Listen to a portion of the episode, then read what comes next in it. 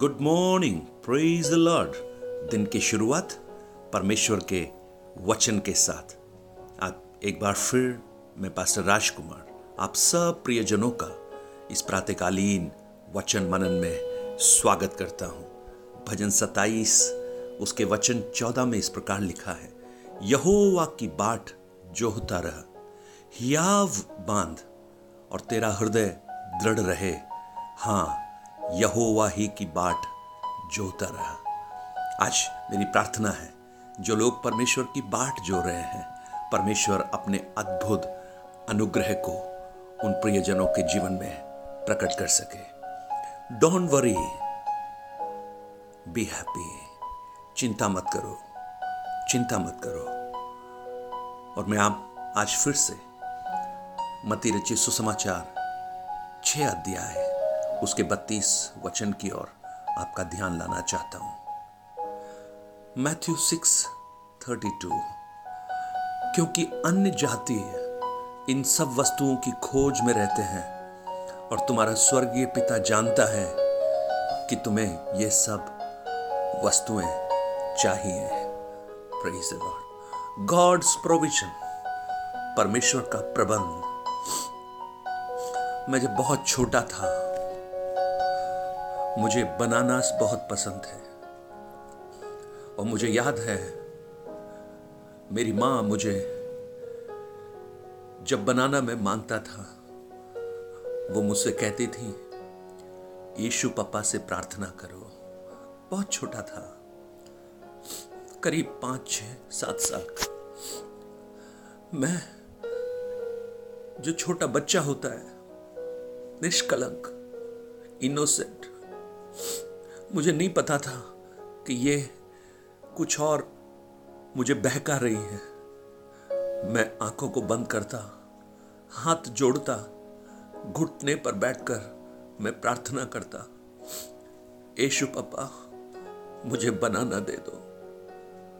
और जब मैं आँख बंद कर कर प्रार्थना कर रहा होता, उस समय मेरी माँ एक बनाना मेरे सामने उस आले में एक शेल्फ पर रख देती।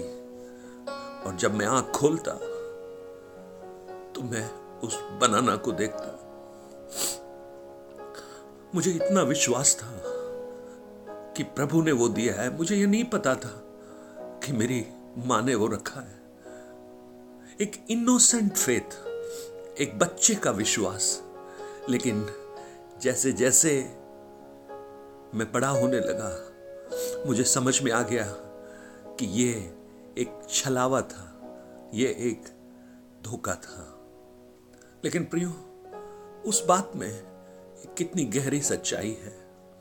शायद आपने भी अपने बच्चों के लिए कभी ना कभी ऐसा किया होगा। अगर नहीं किया है तो आप अपने बच्चों को सिखाइए अपनी छोटी छोटी आवश्यकताओं की पूर्ति के लिए वो उस पिता की तरफ़ देखें।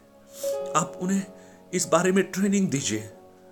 आप जब भी उनकी आवश्यकता हो, तुरंत उन्हें मत मुहैया कराइए, लेकिन एक बार उन्हें उस प्रभु की ओर देखकर प्रार्थना करने के लिए कहिए। अगर अभी से आप वो बातें उन्हें सिखाएँगे, जब बड़े भी होंगे, ये बातें उन्हें स्मरण रहेंगी। पिता को मालूम है प्रियो आपकी आवश्यकता क्या है? उस समय ये जब यीशु उन, उस भीड़ से जो पहाड़ी उपदेश में बात कर रहे हैं, ये भीड़ वो है जो एक मसीहा का इंतज़ार कर रही है और जो आशा करती है कि वो रोमियो की गुलामी से उन्हें छुड़ाए।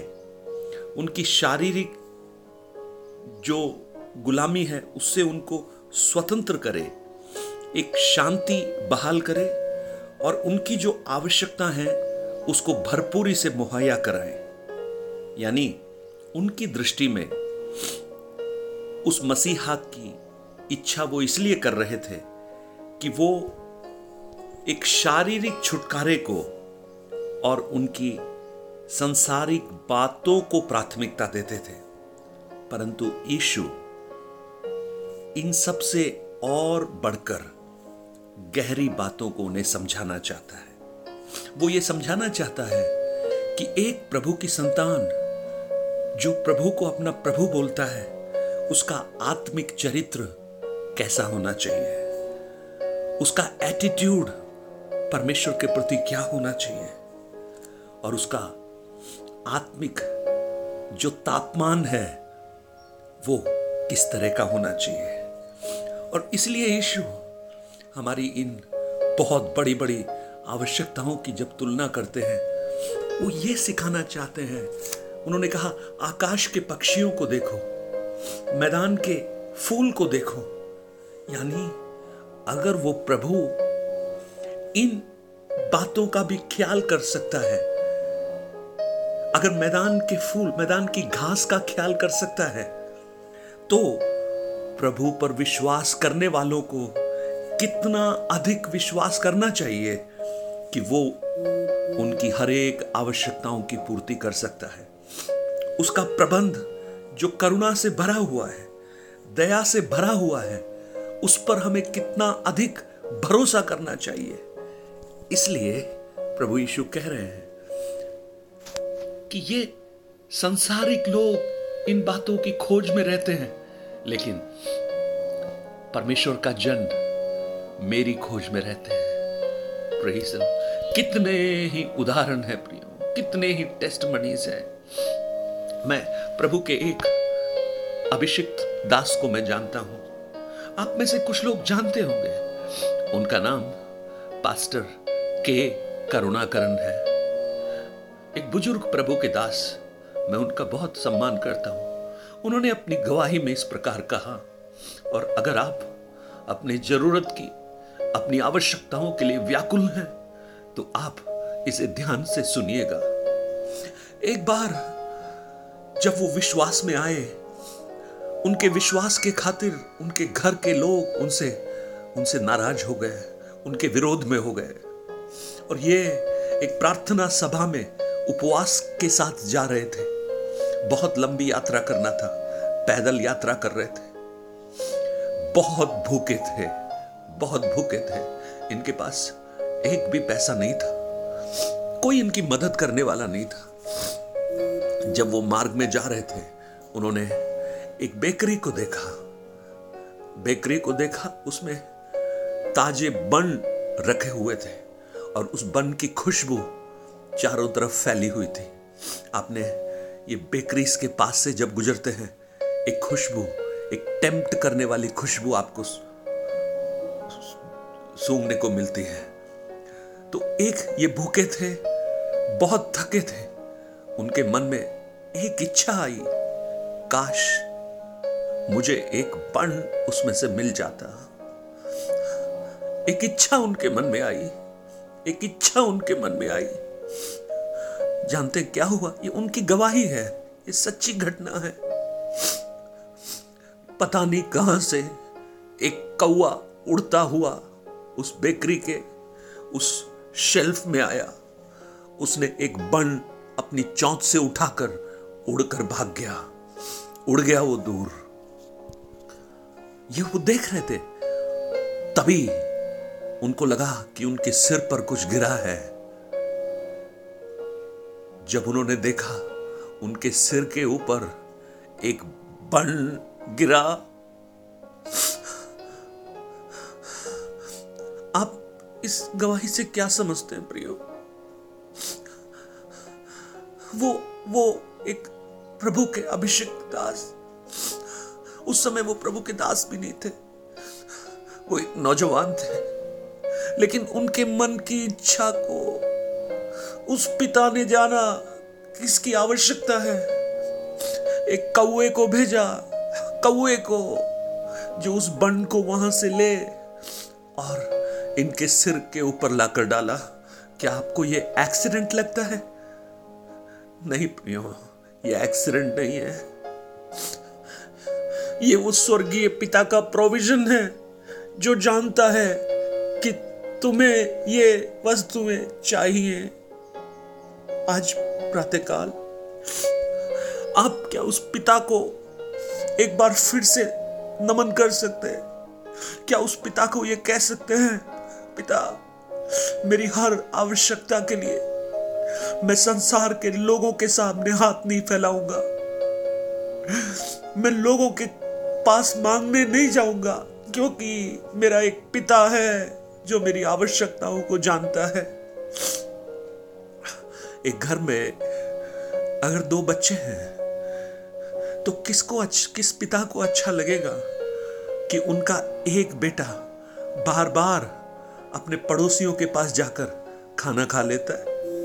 और जब वो पड़ोसी पूछते हैं तो वो ये कहता है कि मेरे घर में अच्छा खाना नहीं मेरे पिता अच्छी तरह से खाना नहीं खिला सकते, इसलिए मैं आपके पास खाना खाने आया हूँ। क्या एक पिता को अच्छा लगेगा? लेकिन एक पिता अपने बच्चों की आवश्यकता को जानकर, आवश्यकता को जानकर वो हर एक आवश्यकताओं की पूर्ति करता है। उत्पत्ति को जब हम पढ़ते हैं, परमेश्वर ने इस पूरी पृथ्वी को बनाकर मनुष्य के लिए जो कुछ था, वो सब कुछ उसने बना दिया। और जब सब कुछ बन गया, तब उसने मनुष्य को बनाया। जानते कारण क्या है? क्योंकि उसे मालूम है मनुष्य को इन सब चीज़ों की आवश्यकता है। उसने मनुष्य को पहले बनाकर ये नहीं सोचा, अरे, अब मैं क्या करूँ? इनको खाने के लिए क्या दूँ? लेकिन सब कुछ उसके लिए बनाया। मैं आज आपको कहूँ, प्रियो, वो परमेश्वर अद्भुत प्रोविज़न करने वाला, अद्भुत बंदोबस्त करने वाला आज भी जीवित परमेश्वर है। प्रीज लॉर्ड अयुब की पुस्तक, उसके 38 अध्याय, उसके 41 वचन को जब आप पढ़ेंगे अयुब की पुस्तक 38 अध्याय, उसका 41 वचन, जॉब 38 41 फिर जब कौए के बच्चे ईश्वर की दुहाई देते हुए निराहार उड़ते फिरते हैं, तब उनको आहार कौन देता है? प्रेज लॉर्ड मुझे सुनने वाले मेरे प्रिय भाई बहन एक पिता है। क्या आपको विश्वास है? मुझे विश्वास है। मेरा एक स्वर्गीय पिता है। मेरा संसारिक पिता शायद मेरी आवश्यकताओं की पूर्ति ना कर पाए। बहुत सारी लिमिटेशंस हो, बहुत सारी बहुत सारी सीमाएँ उसकी हो, लेकिन स्वर्ग का परमेश्वर, स्वर्ग का प्रेमी परमेश्वर आपकी हर एक आवश्यकताओं की पूर्ति कर सकता है। इसलिए इब्रानियों चार के सोलह में इस प्रकार लिखा है, आओ, हम अनुग्रह के सिंहासन के निकट ही आप बाँध कर चले, कि हम पर दया हो और वह अनुग्रह पाए जो आवश्यकता के समय हमारी सहायता कर सके, आवश्यकता के समय सहायता कर सके। स्वर्गीय पिता, आज इन वचनों को सुनने वाले हर एक प्रियजनों की आवश्यकताओं को जानकर आप अद्भुत काम कीजिए। प्रभु, कुछ लोग कर्जे में हैं। कुछ लोग रोज़मर्रा की आवश्यकता से जूझ रहे हैं। कुछ बच्चों की फीसें नहीं गई हैं। कुछ पिताओं ने अपने नौकरियों को खो दिया है। कुछ माओ के लिए संकट है। रसोई घर में क्या बनाएँगे? ओ प्रेज द लॉर्ड लेकिन आप एक पिता हैं। दयावन पिता हैं। उनकी आवश्यकता को पूरा कीजिए प्रभु। आज मैं उनके लिए कुछ अद्भुत मार्गों को रिलीज़ करने के लिए प्रार्थना करता हूँ। एक मानसिक मार्ग नहीं, लेकिन एक स्वर्गीय मार्गों को रिलीज़ कर परमेश्वर। यीशु के नाम में आप ऐसा कर। Amen amen. Thank you very much God bless you परमेश्वर इन वचनों से आपको आशीष दे। Nine eight two nine zero three seven eight three seven पर आप अपनी गवाहियों को प्रार्थना विषयों को हमसे बांट सकते हैं। God bless you